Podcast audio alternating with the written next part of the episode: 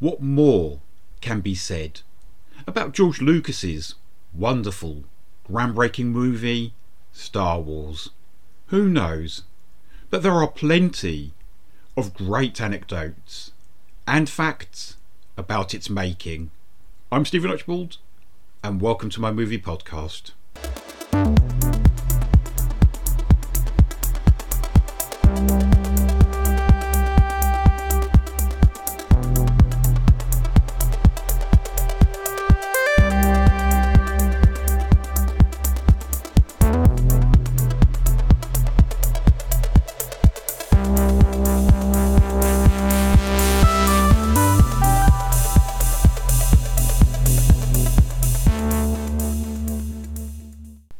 Hello to your good self, and welcome to my podcast, They Came From Within Cult Movie Reviews. A force to be reckoned with. Star Wars 1977. The cinema blockbuster had truly arrived in 1975 with Steven Spielberg's Jaws. A couple of years later, it would be eclipsed by his buddy George Lucas's movie Star Wars also known as Star Wars Episode 4 A New Hope, the tale of a young farm boy who'd link up with a Jedi Master, as well as a cocky smuggler and his gigantic hirsute companion in order to save a beautiful princess and the universe itself from the Galactic Empire and its ultimate weapon, the Death Star. In the early 1970s, George Lucas had wanted to make a colour, big screen version of the legendary Flash Gordon. Despite being supported by his friend Francis Ford Coppola, he failed to secure the rights. George then decided to make his own variation on Alex Raymond's much loved sci fi creation. In 1973, he started working on a script which would become Star Wars. Lucas's first attempt at a science fiction movie was the somber THX 1138, which starred the excellent Robert Duvall and was released in 1971. George was determined that his next stab at the genre would be more rousing, more adventurous. Lucas's screenplay went through many changes between 1973 and 1976. In fact, it wasn't finalised until the March of 1976, the month in which shooting began on the movie itself. During various stages of the script's development, the Luke Skywalker character was either going to be a girl a 60 year old man or a dwarf, and Han Solo was going to be an alien or a black human being. It said black actors were auditioned for the part at one stage, including a dashing gentleman named Billy Dee Williams, who of course would play Lando Calrissian in the next two Star Wars films as well as in The Rise of Skywalker in 2019. Like most other fans of the saga, I can't imagine anyone else but Mark Hamill, Carrie Fisher, and Harrison Ford in the key roles. But, as with any other movie project, it could have been very different. Mark Hamill only went to audition for the part of Luke Skywalker after it was suggested to him by his roommate at the time. That person was Robert Englund, who'd failed to secure the part. A decade later, he'd find fame anyway, playing Freddy Krueger in the Nightmare movies. Mark Hamill's casting session was rather intriguing. George Lucas and Brian De Palma were holding joint auditions. It looked like the choice for Luke Skywalker was between Hamill and another blonde actor called William Katt. As we know, Mark won out. As for William Katt, well, De Palma picked him to play the unfortunate Tommy Ross in his big screen adaptation of Stephen King's Carrie.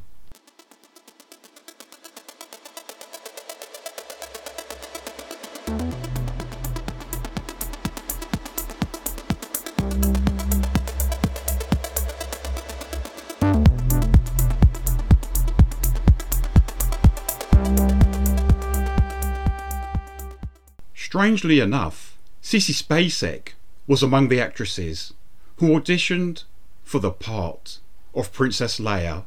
She may not have bagged it, but Brian De Palma also nabbed her for the title role in Carrie. This was the period in which David Cronenberg wanted Sissy to star in his movie Rabid.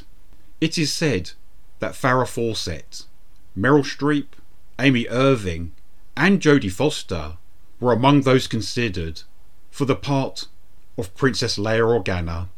Jodie Foster was a very strong contender, but she opted out. She wanted to honour her Disney contract for making Freaky Friday. Anyhow, had Jodie been cast, the role would have changed completely. For one thing, there would have been no romantic complications for the character, seeing as Jodie would have been around 13 years old when shooting began on the film.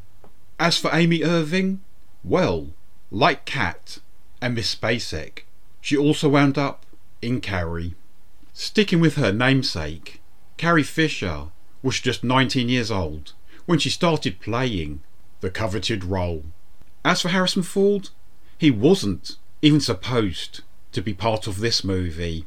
George Lucas wanted there to be no known stars in the main roles.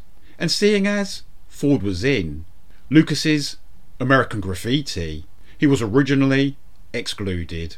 However, Harrison was given the task of reading Han Solo's lines, whilst other actors were being screen tested. It soon became very clear that Ford was ideal for the role. And now, onto the movies, literally larger than life characters. There aren't many actors around of giant stature. Even so, the amiable Englishmen, David Prowse and Peter Mayhew, were found. Prowse was a bodybuilder who would pop up in the odd movie or TV show, as well as being the Green Cross Code Man. And the gentle giant, Peter Mayhew, was a healthcare assistant at Mayday Hospital in Croydon, Surrey. Each man was asked what type of role they'd like to play. Peter wanted to be a good guy, and David a villain. Naturally, Mayhew became Chewbacca, and Prowse Darth Vader. David wasn't happy with having his voice dubbed, but his soft Bristolian accent wouldn't have worked. And besides, James Earl Jones' majestic, booming voice proved perfect. George Lucas had first considered using Orson Welles' vocal skills, but then felt his voice was just too well known. Incidentally, it's been said that Prowse and Jones never crossed paths.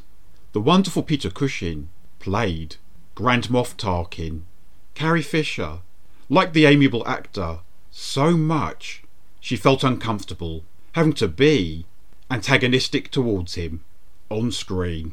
George Lucas had wanted Christopher Lee for the role of Tarkin, but he declined. Whereas he had Peter Cushing down as one of the actors to be considered to play Obi Wan Kenobi before the part went to the great Alec Guinness. The marvellous Christopher Lee would eventually join the franchise in the movies Attack of the Clones and Revenge of the Sith, portraying Count Dooku. Star Wars won six Oscars for editing, costume design, visual effects, sound, art direction, and of course, for Best Original Score. John Williams' music for this movie was placed at number one on the AFI's 100 Years of Film Scores, which was drawn up in 2005. It also won him a BAFTA and a Golden Globe. And after Stanley Kubrick's A Clockwork Orange, this was the second science fiction movie to receive an Oscar nomination for Best Picture. And David Prowse appeared in both of them. Sadly, making Star Wars was a very stressful experience for George Lucas. At one stage, he even got diagnosed with hypertension and exhaustion. But as we know, it was all very much worth it in the end.